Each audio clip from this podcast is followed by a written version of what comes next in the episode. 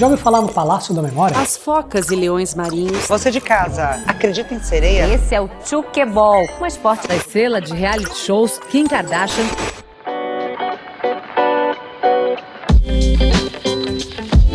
Você está ouvindo Um Tanto Sobre, o podcast sobre coisas aleatórias para pessoas curiosas.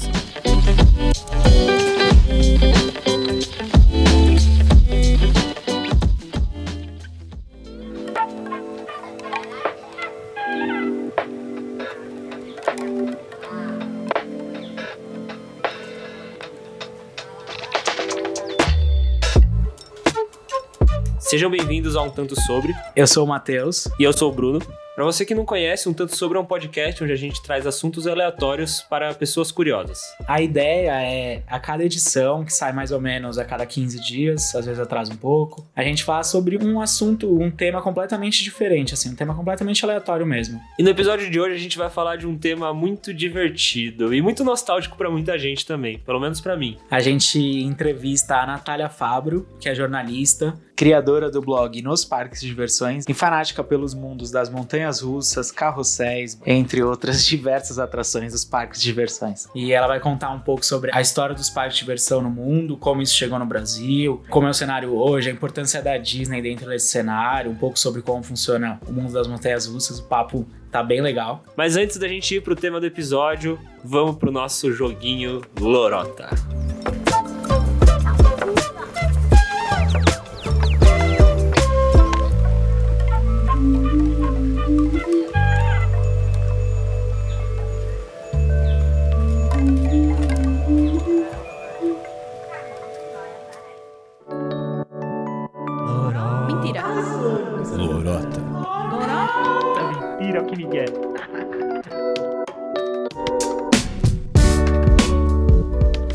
Explicando pra quem não lembra, o Lorota é um jogo onde a gente faz uma das coisas que a gente mais gosta na vida, que é tentar enganar um ao outro. A cada programa, um de nós conta uma história pro outro, uma história assim absurda, surreal, que pareça mentira, mas fique naquela linha tênue entre verdade e lorota, tentando enganar o outro. O outro tem que adivinhar se aquela história é verdadeira. Então, se eu tô contando uma história que de fato aconteceu, eu tenho que fazer o Bru acreditar que a história é mentira e vice-versa. E Bru, começando aqui o lorota de hoje, eu queria te perguntar se você sabe qual é o verdadeiro poder do Wolverine. Por que, que ele é um super-herói de verdade?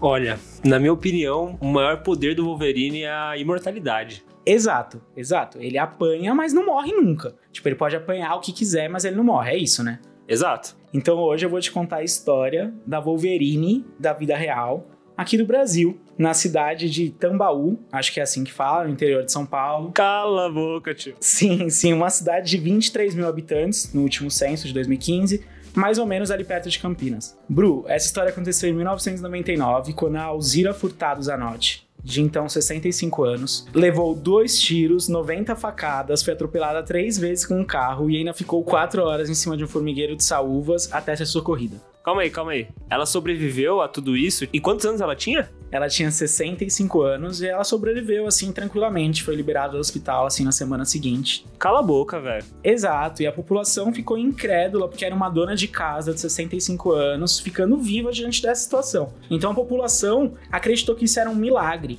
e que isso, inclusive, um fato curioso, teve influência do padre da cidade, que era o Donizete Tavares de Lima. E aí a cidade começou a considerar ele um santo, já era meio considerado, tipo um santo de verdade para a cidade. E aí, Bru?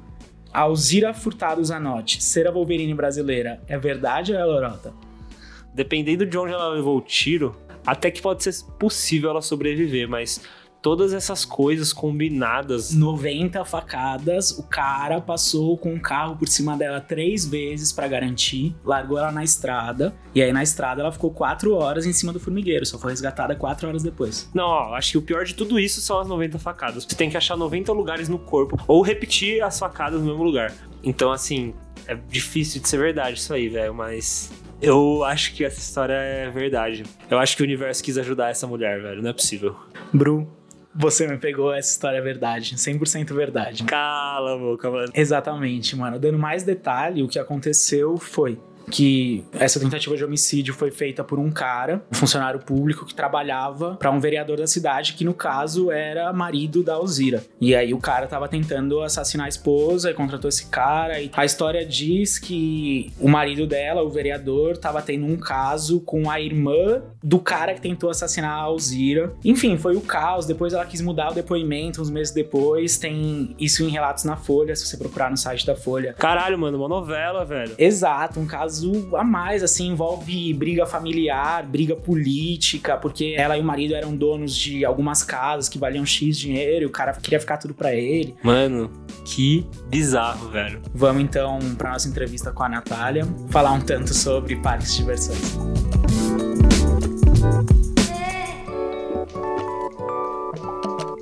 Lorota.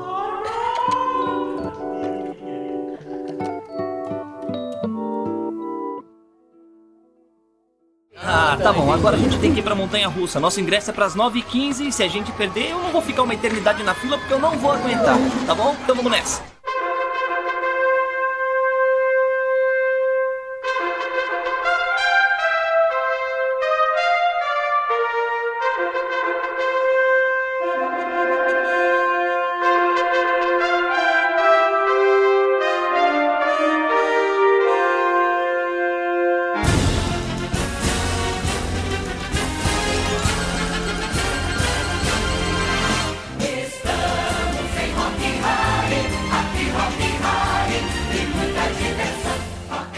Vez que eu fui no Hop Hari, eu acho que eu tinha uns 7 anos. E minha mãe queria ir na Monte Zoom, que é a montanha russa de madeira. E eu não queria, eu tinha medo. E aí eu fui com ela e eu fui com a cabeça baixa no colo dela, chorando.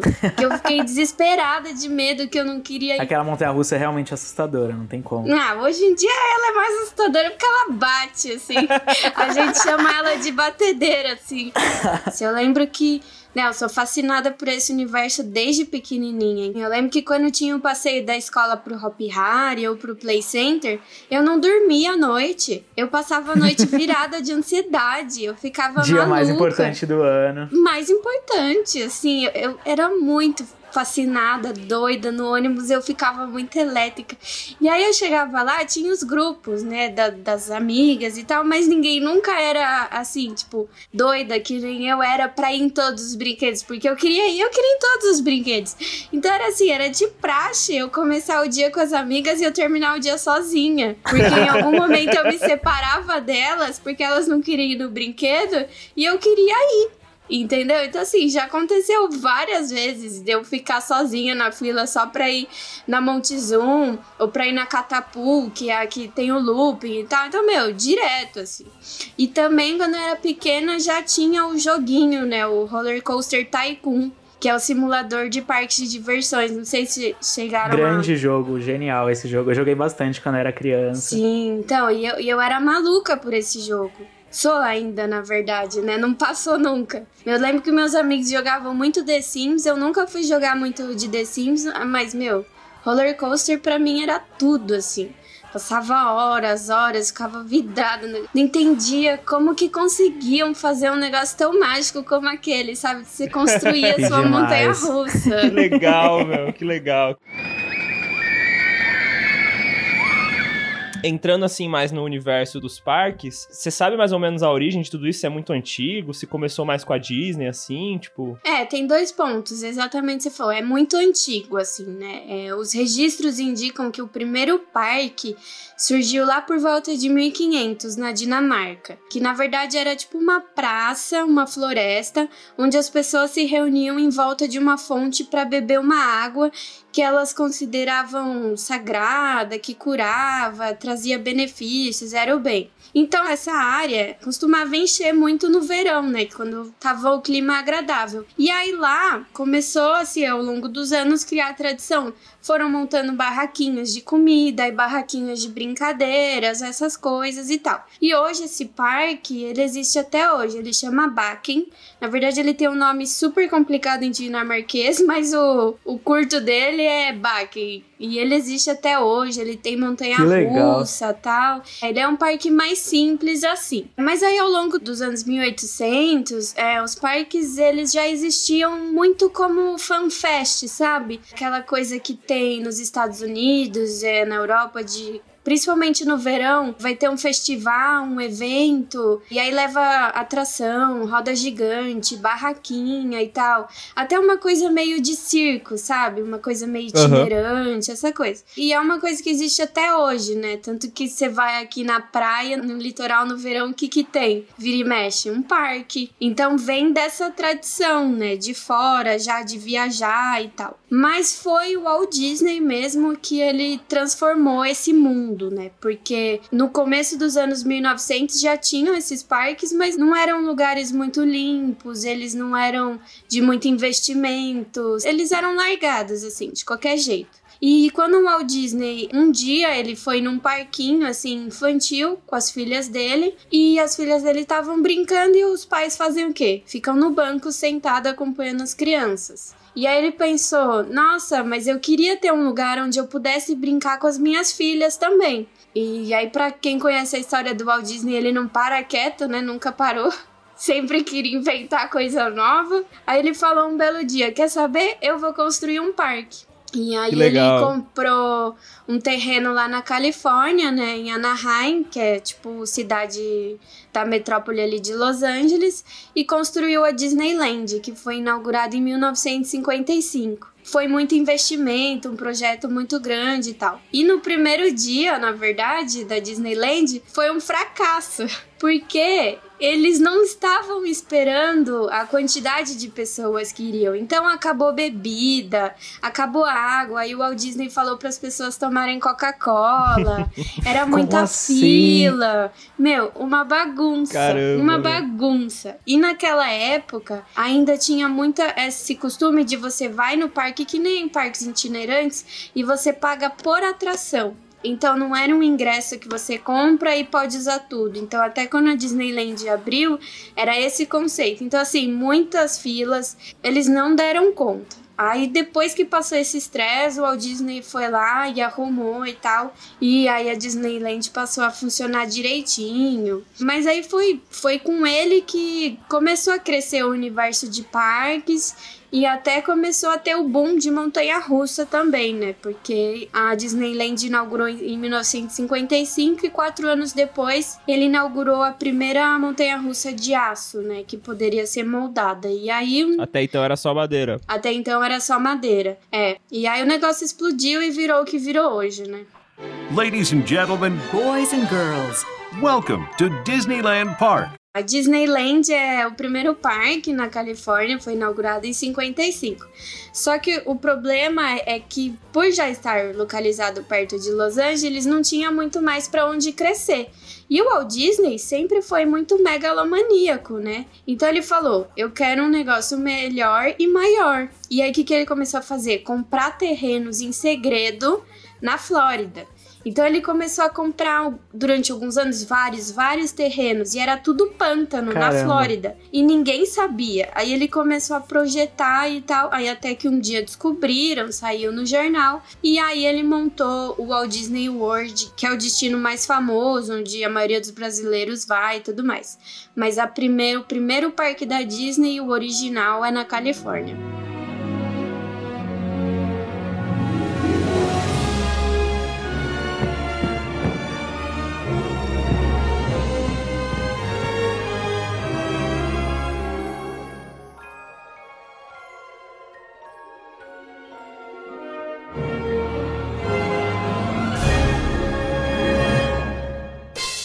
Atenção, senhores passageiros que querem embarcar em um mundo de diversão, peguem seu passaporte da alegria e venham com a gente. A família presente quer brincar com você. Os parques então nasceram na Europa e se popularizaram nos Estados Unidos. Mas como que eles chegaram no Brasil? A história dos parques no Brasil é antiga? Não muito. Eu diria assim, nessa época, mais ou menos, bem antigamente, no começo dos anos 1900, tinha essa coisa de parque itinerante, tinha até montanha-russa de madeira, mas não tem muito registro, sabe? Por isso se perdeu por aqui. Mas o responsável por popularizar mesmo é, o conceito de parque de diversões no Brasil é o Play Center, né? O Play Center, ele foi inaugurado na década de 70, né, com o Marcelo Gutglas. O Gutglas, na verdade, ele começou com um negócio de fliperama aqui na cidade de São Paulo, aqui no centro. E aí o negócio começou a bombar e aí ele começou a trabalhar na área de entretenimento. Até que ele foi viajar para Itália, conheceu um parque lá e recebeu a, a proposta de trazer uma montanha russa de aço para o Brasil. E aí ele trouxe essa montanha russa e a montanha russa foi aberta do lado do ginásio do Ibirapuera. E naquela época tinha uma atração que é um escorregador, sabe aqueles que você sobe e desce no tapete? Bem grandão? Uhum. Esse escorregador chamava Play Center. E aí o que, que ele fez? Ele pegou o nome do escorregador para criar o conceito do lugar ali onde ele ia montar a montanha russa e umas outras atrações. Quando a montanha russa inaugurou, foi tipo o Walt Disney. Ele não esperava o sucesso que ia ser e a montanha russa ficou funcionando 24 horas direto. Tipo, as filas viravam um quarteirão. Foi uma loucura. E aí ele viu o sucesso disso e aí ele resolveu criar a empresa Play Center e aí ele abriu lá o parque na Barra Funda e o Play Center foi pioneiro, eu acho que não só no Brasil, mas na América Latina, porque eles trouxeram atrações inéditas. Teve o boneco do King Kong, que foi o boneco que foi do filme do King Kong, eles trouxeram atores, atrizes, sabe? Então muita gente veio pra cá, assim, o Play Center abriu muitas portas para esse setor, nesse sentido.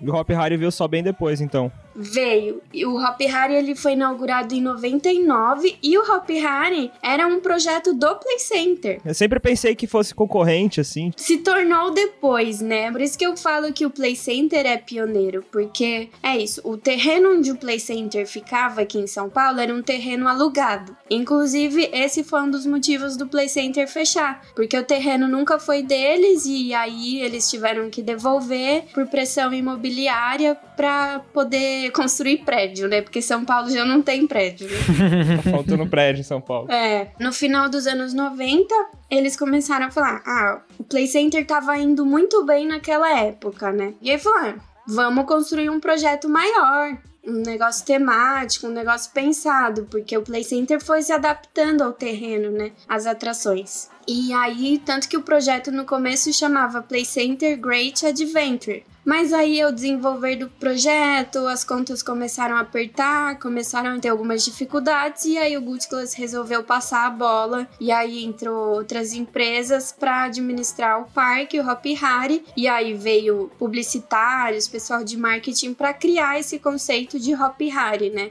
Porque o Hop Hari é como se fosse um país, tem uma língua própria, tem as áreas temáticas e tudo mais. E além do Hop Hari, o Play Center ele também teve o Play Center Pernambuco, que fica lá em Recife. E hoje esse parque é o Mirabilândia, né? Deixou de ser do Play Center e é o Mirabilândia. Então o Play Center também levou o parque para o Nordeste. O Play Center tinha um, um Play Center itinerante que levava parque para várias cidades do Brasil. É, o Marcelo, né, Gutglas, do Play Center, ele foi amigo do Beto Carreiro. E aí o Beto Carreiro se inspirou nele no Play Center para montar o Beto Carreiro lá em Santa Catarina. Então, assim, é, ele ajudou muito, assim, foi pioneiro e aí foi crescendo o mercado e com certeza influenciou parques na América Latina e tudo mais.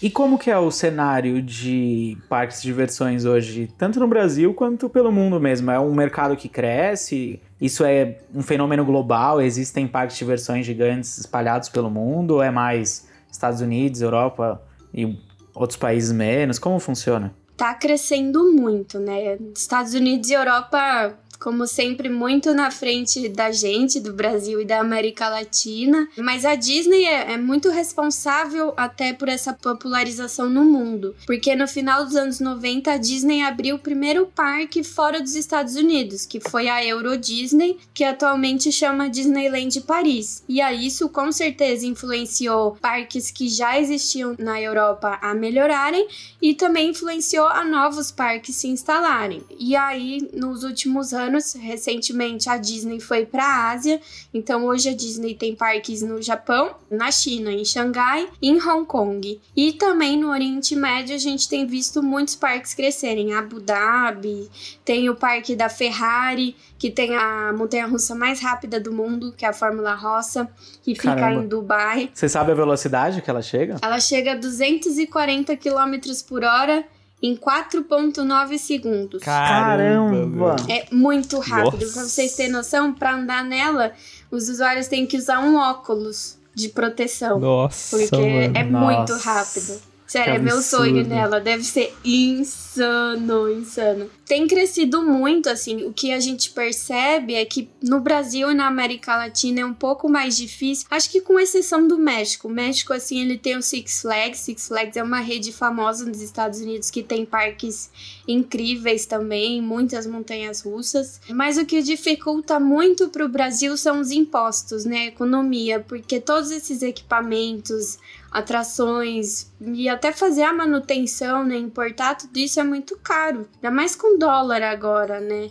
Então é muito difícil para isso, sabe? Fora umas outras regras que tem, por exemplo, a gente não pode trazer montanha-russa com mais de 20 anos. Então, o limite é 20 anos. Só que isso quando a gente fala de parque é complicado, porque tem montanha-russa dos anos 80 que ainda funcionaria bem e a gente não pode trazer. E aí o que que acontece? Como os parques daqui não conseguem comprar, as montanhas russas viram sucata, viram prego. Caramba. O parqueiro sofre horrores.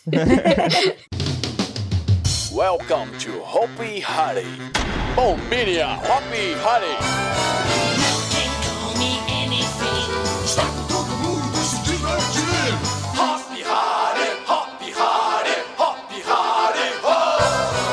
Tenho 24 anos, né? E quando eu era adolescente, assim, o Hop Harry, ele era o parque, assim. Era um parque que, puta, eu gostava muito de ir, todo mundo falava dele e tudo mais. Tava, eu acho que no seu auge, assim. E hoje em dia, acho que a última vez que eu fui no Hop Harry já faz alguns anos, né? Ele tava bem, assim, decadente mesmo. Muitas atrações fechadas, sabe? Muita coisa não tava funcionando, tinha muita pouca gente. Era um dia que era pra estar cheio, assim, lotado, não tinha fila. Por que aconteceu isso, assim? Isso é uma coisa que rolou no, no cenário geral, assim, no mercado, no Brasil? Ou foi só no, no Hop Harry mesmo e é um caso isolado? Ó, antes da resposta, eu quero fazer uma defesa ao Hop Harry, porque recentemente ele tá bem melhor. Eu já fui. Ah, é? Acho Pô, que legal. dois anos atrás e ano passado já tá bem melhor. É, antes também de responder, é um recado, é isso. Dê chance ao Hop Harry, porque ele passou por uma fase muito difícil, mas ele tá recuperando, ele tá mudando, ele tá buscando muitos eventos alternativas pra mudar. E assim, eu amo Hop Harry de paixão. Também, se eu pudesse, eu iria todo final de semana. Mas respondendo, acaba sendo um, um fenômeno global. Administrar um parque é muito trabalho, porque administrar uma cidade são funcionários, são é empresa, é manutenção, é marketing, é limpeza, é muita coisa. E se a administração não é eficiente ali, é muito difícil, entendeu? Porque você depende do clima, depende do público, depende de vários fatores, depende de economia. Então, assim, a gente vê muito parque fora. Vira e mexe, a gente vê notícia ou foto de ai, parque abandonado, que não sei o que, essas coisas. É direto acontece. Infelizmente, não é um, um caso isolado. No caso do Hopi Hari, é, ele passou por uma crise, ele ficou fechado por um tempo, mas ele reabriu e ele tá se reerguendo. O problema é que é difícil de voltar ao ser o que era antes, porque também as pessoas pedem muitas atrações novas. Isso é uma das coisas, né? O público quer coisa nova, mas para trazer coisa nova, isso custa dinheiro. Qual é o investimento, né? E às vezes para um parque investir em alguma coisa, eles têm que ter uma expectativa boa de retorno, porque se não for ter uma expectativa boa de retorno, eles não vão investir aquele dinheiro. Então é muito complexo, sabe? Muitas variáveis, né? É, muita coisa. Eu sou parqueira, então eu defendo, né? Vá ao parque, passeie no parque, estimulem, porque a gente também não pode querer cobrar que o parque traga coisas boas toda hora se a gente não vai, se a gente não estimula, entendeu? É difícil. Então é bem complicado.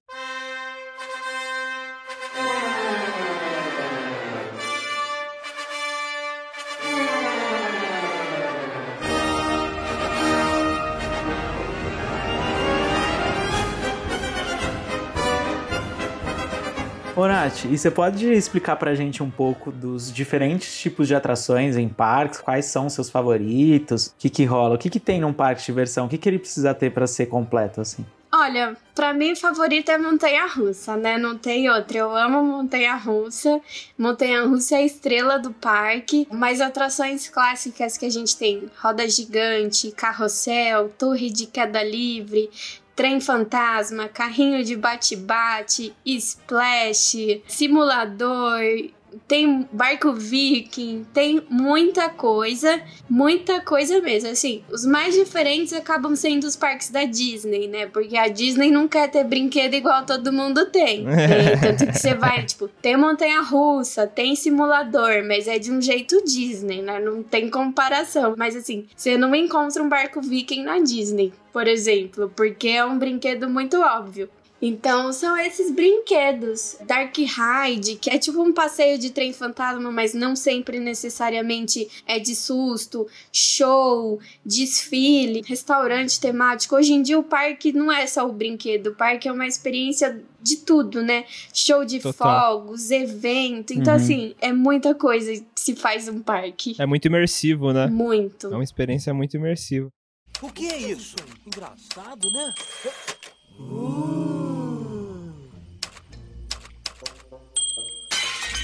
E. Repete aí, repete aí. Assim? É! Uh! É, arrepia! Sim, adorei essa parte. Vambora, Tanto! Ah, tô sentindo que esse som vai dar o maior pé!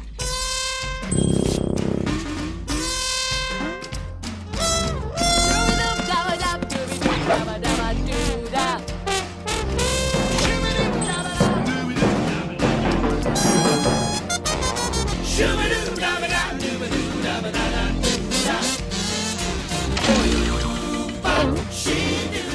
que você acha que torna a experiência de estar num parque de diversão tão legal? Por que, que as pessoas, quando pisam no parque, se sentem criança e topam viver histórias e aventuras assim inimagináveis? O que, que rola ali dentro de um parque de diversão que torna tudo aquilo tão legal? Acho que não tem como não dizer que é fugir da realidade. Porque um dia no parque você esquece de todos os seus problemas, você esquece de todas as suas tristezas. Você fica sem preocupação, sabe? Você entra naquele mundo e é risada, é diversão, é coisa boa o dia inteiro, sabe? Porque um bate-bate é divertido, um passeio na roda gigante que é tranquilo é divertido. Então, e você vai em família, você vai em amigos, é impossível você ir num parque e não sair de lá com uma memória boa, sabe? Tenho certeza que de todos os passeios que você fizeram aos parques, vocês têm pelo menos algum momento muito memorável pra contar, sabe? Nem que o dia tenha chovido horrores e você não tenha conseguido fazer nada, já é uma baita lembrança.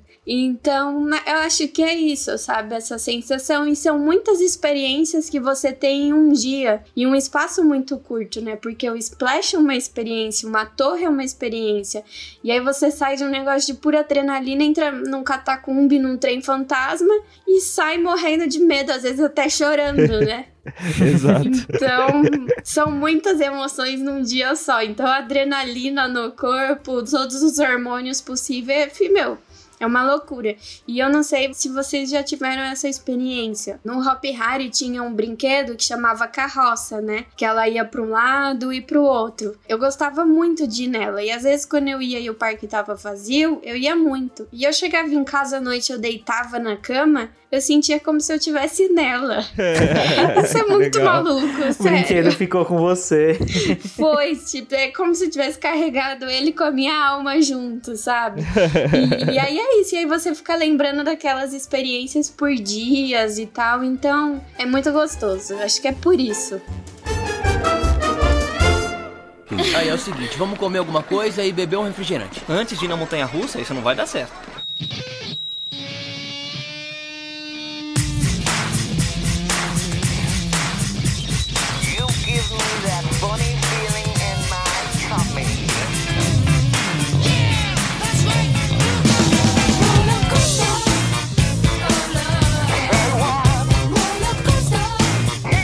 Dá pra gente entrar agora, falar um pouquinho mais de Montanha Russa, né? Que é pelo menos. Eu acho, assim, que a atração mais conhecida e mais amada por todo mundo, assim, que gosta de parque de diversão. Então, você podia falar um pouquinho pra gente da história da Montanha Russa? Ela é russa mesmo? A montanha russa surgiu na Rússia, surgiu entre os séculos 14 e 16, mas no começo ela era assim, né? Rússia, frio, neve. E as pessoas, para se divertir, elas ficavam escorregando na neve. Papelão, uma manta, ficavam escorregando.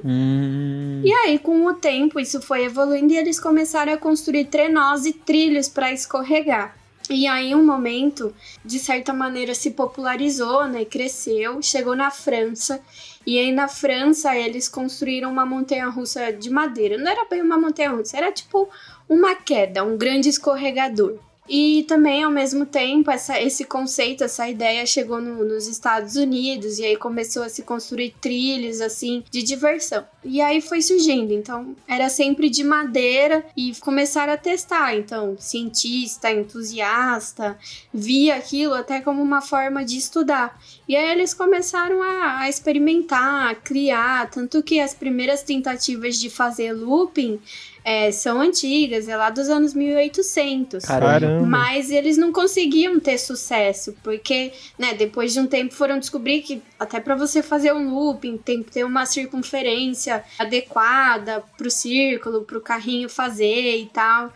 Então foi surgindo, mas aí um, um determinado momento não avançava muito mais, era meio perigoso e aí meio que estagnou, assim. Aí também veio 1929, a crise, e aí esse mundo ficou um pouco parado. E aí foi com Walt Disney, né, lá em 59, ele inaugurou uma montanha-russa de aço, que foi a primeira do mundo, e o que foi a revolução?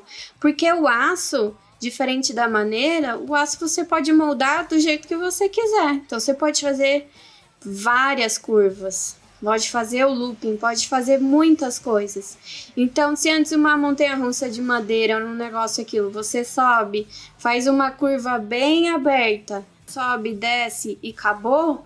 Com um aço, você consegue fazer várias curvas, saca-rolhas, assim, uns negócios muito doidos, entendeu? Total. Sabe aqueles espirais que você desenha no caderno? A galera falou, ah, vou vou fazer isso na montanha russa, entendeu? vou botar isso no aço também. E aí vai. Legal. E aí a, a galera começou a, a surtar, né? A galera começou a fazer de tudo. Então vamos fazer isso, vamos fazer aquilo. E aí foi nos anos 70, no Six Flags da Califórnia, o Magic Mountain, que foi inaugurada a primeira montanha-russa com um looping de sucesso. Ela tá aberta até hoje. E aí começaram a vir várias empresas. Hoje em dia temos vários fabricantes de montanha-russa, assim. Quem não conhece não imagina o tanto de empresa que tem fazendo montanha-russa e fazendo atração também, assim. É muito legal e cada uma tem as suas particularidades, as suas singularidades e a gente que é parqueiro, a gente começa a identificar, sabe? Do tipo, ah, Uhum. essa montanha-russa é de tal empresa, essa é daquela. Elas não são todas iguais. Que legal. Cada uma tem as legal. suas características, a sua assinatura. Então acho que é isso que também que deixa a gente que gosta desse universo mais fascinado, sabe? Entender Uhum. as particularidades, as loucuras que cada uma tem.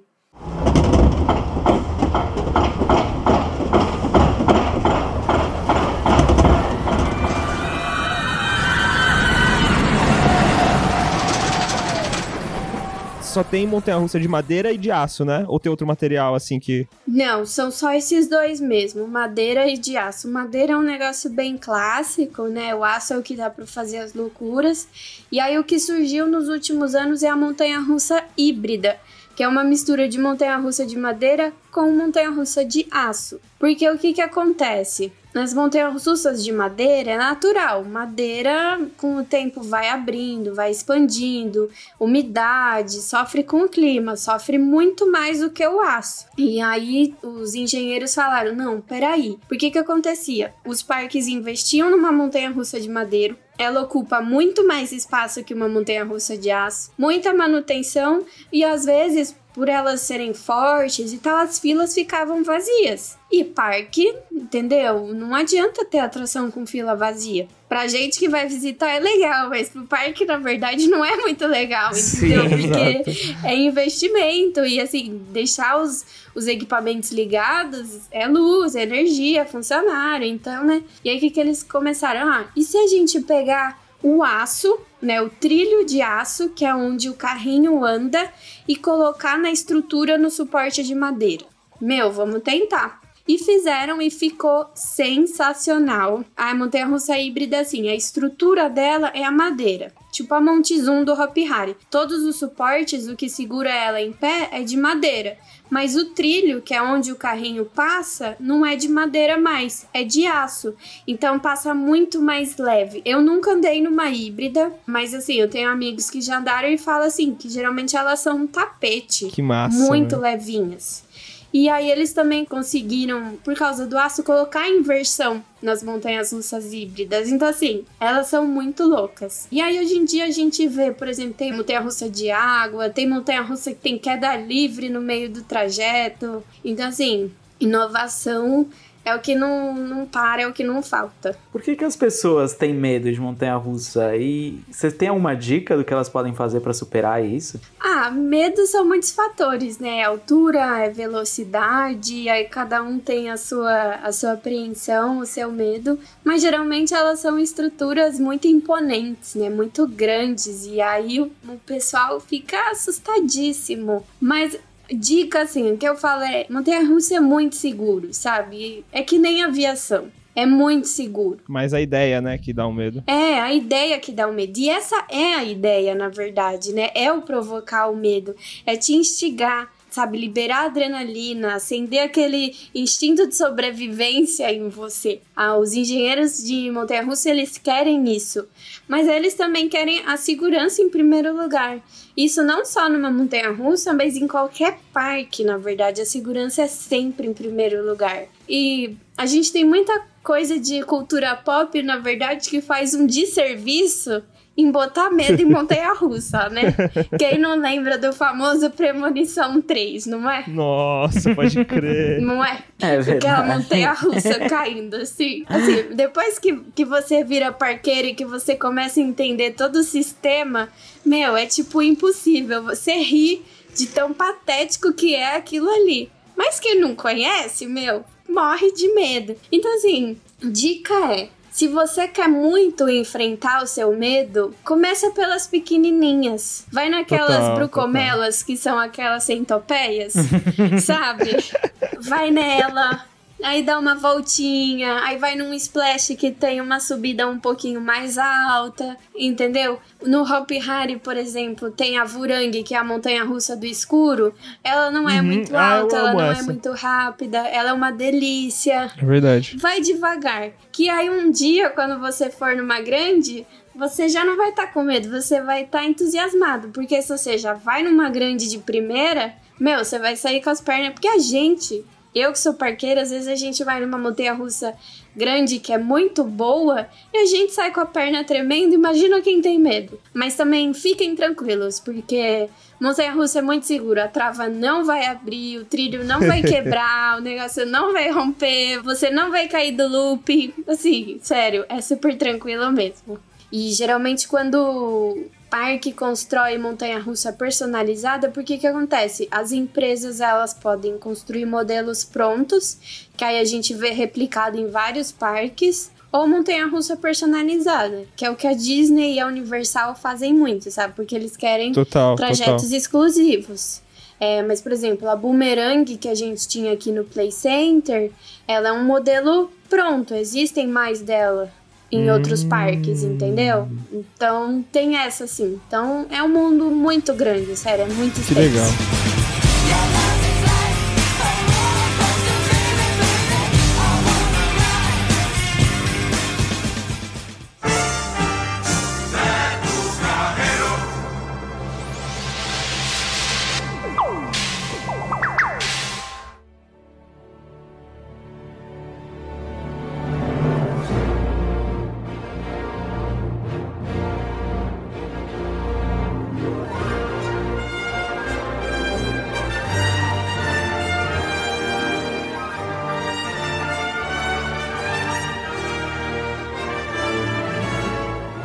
Nath, como que você imagina o futuro dos parques de diversão, com realidade virtual, com, enfim, inovação tecnológica? Você acha que vai ser muito diferente como é hoje? Olha, na verdade agora, por causa da pandemia, o futuro que eu vejo é bem é bem triste, na verdade, porque com essa pandemia, né, pegou muito na economia dos parques. Tinha muito parque que ia inaugurar atração grande esse ano e que teve que adiar para o ano que vem. Eu acho que tem parque que não abriu na temporada desse ano, porque quando a gente fala de parques da Europa, dos Estados Unidos, eles funcionam mais por temporada, né? Porque inverno, neve, eles não abrem. Eu sei que tem parque que fechou por causa da pandemia e acho que não vai abrir. E o que a gente tem sentido agora é assim: vai ser uma retomada lenta, como vários setores, né? Indústria, comércio, porque parque também depende disso. Então vai ser uma retomada lenta, aí a gente vai ver investimentos diminuírem, novas atrações vai demorar mais para chegar.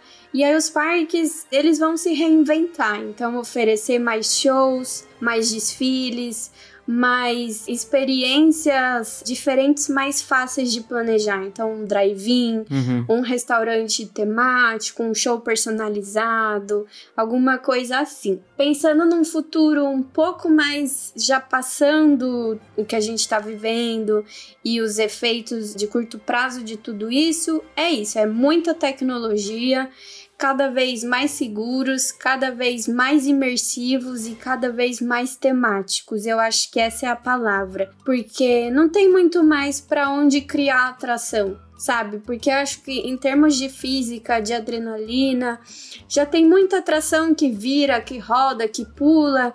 Meu, tem de tudo. Total. De tudo, tudo que você imaginar existe. E chega um momento que não tem pra onde criar.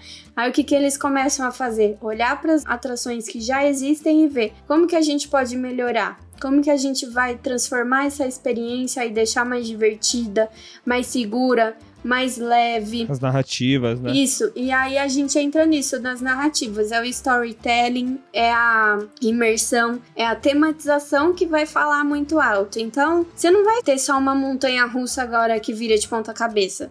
Você vai ter uma história de um dragão que aconteceu isso, e aí você vai entrar no dragão pra lutar contra não sei o quê. que é uma coisa até muito Disney, né? Porque não existe brinquedo nos parques da Disney que não seja temático. Porque todo brinquedo é um filme, né? Sim, que eu acho é que tá verdade. aí que tá a magia da Disney. E pros outros parques isso é um pouco mais difícil, porque tem parque que não tem licenciamento de personagem, né? Mas eles estão trabalhando nesse sentido. O Beach Park, por exemplo, que fica no Ceará, é um parque aquático e eles têm a própria turma de personagens. E aí o que, que eles fazem com isso? Criam show, criam souvenirs, tudo pra, pra quem vai no parque, ou entrar no mundo do Beach Park, entrar no mundo dos personagens. Então eu acho que esse é o futuro. A gente teve nos últimos anos muita montanha russa com óculos de realidade virtual, mas isso não deu muito certo, porque aí é aquela dinâmica de trocar óculos, higienizar e tal. E ainda mais agora com a pandemia, meu, isso não vai rolar, entendeu? Então, acho que a inovação vem nesse sentido de deixar tudo mais temático. Durante todo o ciclo, mantenha os braços abaixados, mãos no apoio e as costas no encosto. E eu queria perguntar pra você como funciona esse mundo de parqueiros. Existe um fandom? Vocês se organizam pela internet? Vocês trocam informações, dados aleatórios? Vocês vão em parque junto? Como isso funciona? Sim, eu na verdade sou até nova nesse mundo, não faz muito tempo que eu entrei, porque eu sempre gostei muito de parque. Mas é engraçado porque eu achava que era um negócio muito meu. Eu até me sentia estranha. Porque eu via montanha russa, eu sentia um negócio dentro de mim que eu falava, gente, eu devo ser muito doida, porque ninguém gosta do jeito que eu gosto. E eu descobri há não muito tempo que existem pessoas que também gostam, como eu gosto, sabe? Que demais. Tem uma galera que já vem de muitos anos. Chegou a existir um clube brasileiro da montanha russa, é, o CBMR não existe mais. Mas depois surgiram outras páginas, grupos no Facebook, é, de parque, parqueiro. Então todo dia tem discussão. Então, tipo, ah, o Beto Carreiro fez isso. O Hopi Hari pintou tal poste. O Mirabilândia trocou as lixeiras. É nesse nível, assim. que massa. E a gente vê muito no Brasil uma galera que gosta muito de Disney de Orlando. E os parqueiros gostam, mas não é só isso. Então são todos os tipos de redes de parque, parque em todos os cantos do país, parques que existiram, que não existem mais. Então, assim, acompanha a negociação de montanha-russa, acompanha a negociação de, de atração. E hoje eu tenho muitos amigos parqueiros, assim, eu, eu acho que a coisa. Legal. Mais gostosa, a melhor coisa que o mundo de parque me trouxe foram essas pessoas, sabe? A gente conversa, a gente tem encontro. Eu conheci muitos dos meus amigos pelo encontro da Rap Fan. A Rap Fan é um portal que é feito por quatro amigos meus, na verdade. E eles falam muito de parques, eles conhecem muito e eles promovem encontros. E aí a gente viaja. E aí é meio que voltar naquela excursão da escola pro Hopi Hari, sabe? E aí nesses encontros, geralmente, que, que a galera realiza, já tem um contato até com, com o pessoal que trabalha no parque. Então a gente consegue entrar, às vezes, nos bastidores, as mecânicas das atrações. Então rolam muitos passeios, é, experiências além, sabe? Pra quem é parqueiro.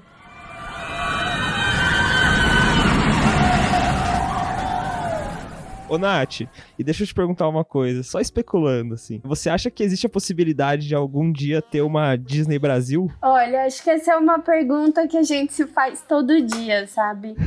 eu não digo que é impossível, mas eu acho que se for rolar vai demorar muito. Tipo uns 20, Total. 30 anos. Assim, hoje em dia Orlando, o maior público é brasileiro. Então, É verdade. eles é muito bom que a gente saia daqui e gaste lá. Entendeu? E tem uma coisa também que quando você vai construir um parque temático, é, um parque de diversões, você tem que ter uma certa previsão de retorno. E no Brasil, Uhum. com toda a instabilidade econômica, política, isso não tem como acontecer. Por exemplo, eles construíram um parque na China. A China tá crescendo. A China tem dinheiro. Aí eles têm certeza que eles vão ter um retorno. No Brasil, não. É muito instável. É muito caro. Eu acho que seria um sonho. Nossa, ia ser muito louco. Nossa, imagina. Eu ia ser doida pra trabalhar lá. Ia ser Ia ser demais. maravilhoso. Mas eu acho que tem toda essa questão. E também tem questão de logística, viajar dentro do Brasil. Não é barato, a gente não tem sistema de trem, transporte é complicado. Porque aí, quando eles pensarem, ah, vou construir uma Disney no Brasil, não é só pra brasileiro, é pro mundo inteiro e pra América Total. do Sul também, né? Então tem muita coisa pra se considerar. Tem a questão do turismo, a questão das pessoas falarem inglês. Então é complicado, mas olha, não digo que é impossível, é um sonho, mas eu acho que se esse sonho for realidade, eu já vou estar mais senhora, sabe? Não, mas tem que acreditar, tem que acreditar. Vamos sempre.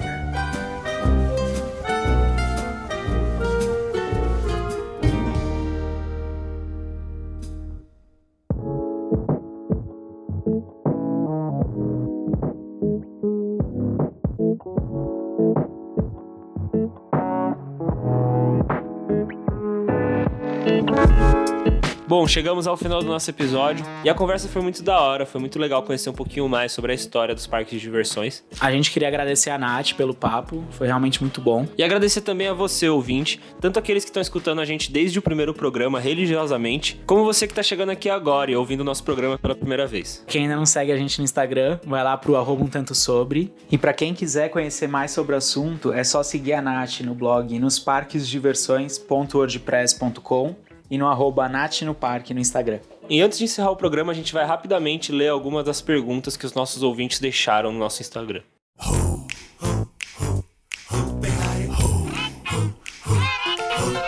A gente abriu perguntas no Instagram para os nossos ouvintes mandarem. E a gente vai responder algumas e isso também vai se aplicar para os próximos programas. Então, para quem tá ouvindo o programa no dia do lançamento amanhã, a gente abre perguntas lá no nosso Instagram, arroba um tanto sobre. Bru, a primeira pergunta que a gente recebeu foi: quantos anos tem a minha avó? Não sou eu perguntando, é nosso ouvinte perguntando. Mano, eu acho que essa pergunta era meio óbvia, né? 78. Não, se você pensar que é agosto, talvez, talvez, no dia que a gente for lançar o programa, já tenha feito 79, né? É verdade, é verdade, é verdade. É verdade Leonina, a avó Leonina é foda. Tem mais uma pergunta aqui, eu sei a resposta, então vou deixar pra você responder antes, pra dar a testada. Quem foi o primeiro ganhador do Ídolos Brasil? Eu diria que. Kleber Bambam. Zoeira. Ivan Lins. Não, não, não. Você tá indo longe, você foi longe, você foi longe. O primeiro ganhador do Ídolos é o Leandro Pica-Pau, que ele era cabelo tingido, sei lá, pintado de vermelho, assim, cantava muito, muito, Caralho, você muito. assistia? Eu assistia muito primeiro Ídolos, assim. Acho que as primeiras duas temporadas do Ídolos Brasil, quando ainda era no SBT, eu assisti criança, eu gostava demais. Na minha cabeça, o Leandro Pica-Pau foi cantar no Rapazola, o grupo de pagode, depois do Ídolos, um ano depois, sei lá, Que algum legal. tempinho depois. Mas eu não tenho mais a mínima ideia do que ele faz da vida. A próxima dúvida dos nossos ouvintes é a seguinte: quem tem a maior cabeça, o Bruno ou o Matheus? Eu acho que sou eu. Não, não, não, não, não. Não, não. Sou eu. Tenho certeza. É mesmo? Sim. É mesmo? Primeiro porque, assim, meu apelido na infância era uma lista de coisas que remetiam à cabeça grande, né? Eu já fui o balão mágico, caixa d'água, cabeça de nós tudo e mais famoso, mais conhecido como jaca também, né? Jaca foi meu É apelido por muito tempo, porque a jaca é uma fruta gigantesca, né? E diziam que minha cabeça ela tinha um tamanho e parecia com a cabeça de uma jaca. Então, assim, eu, É, acho, que, você ganhou, Bru. é justo que eu, que eu receba esse título, né? É isso, galera. Ficamos por aqui. Até o próximo programa.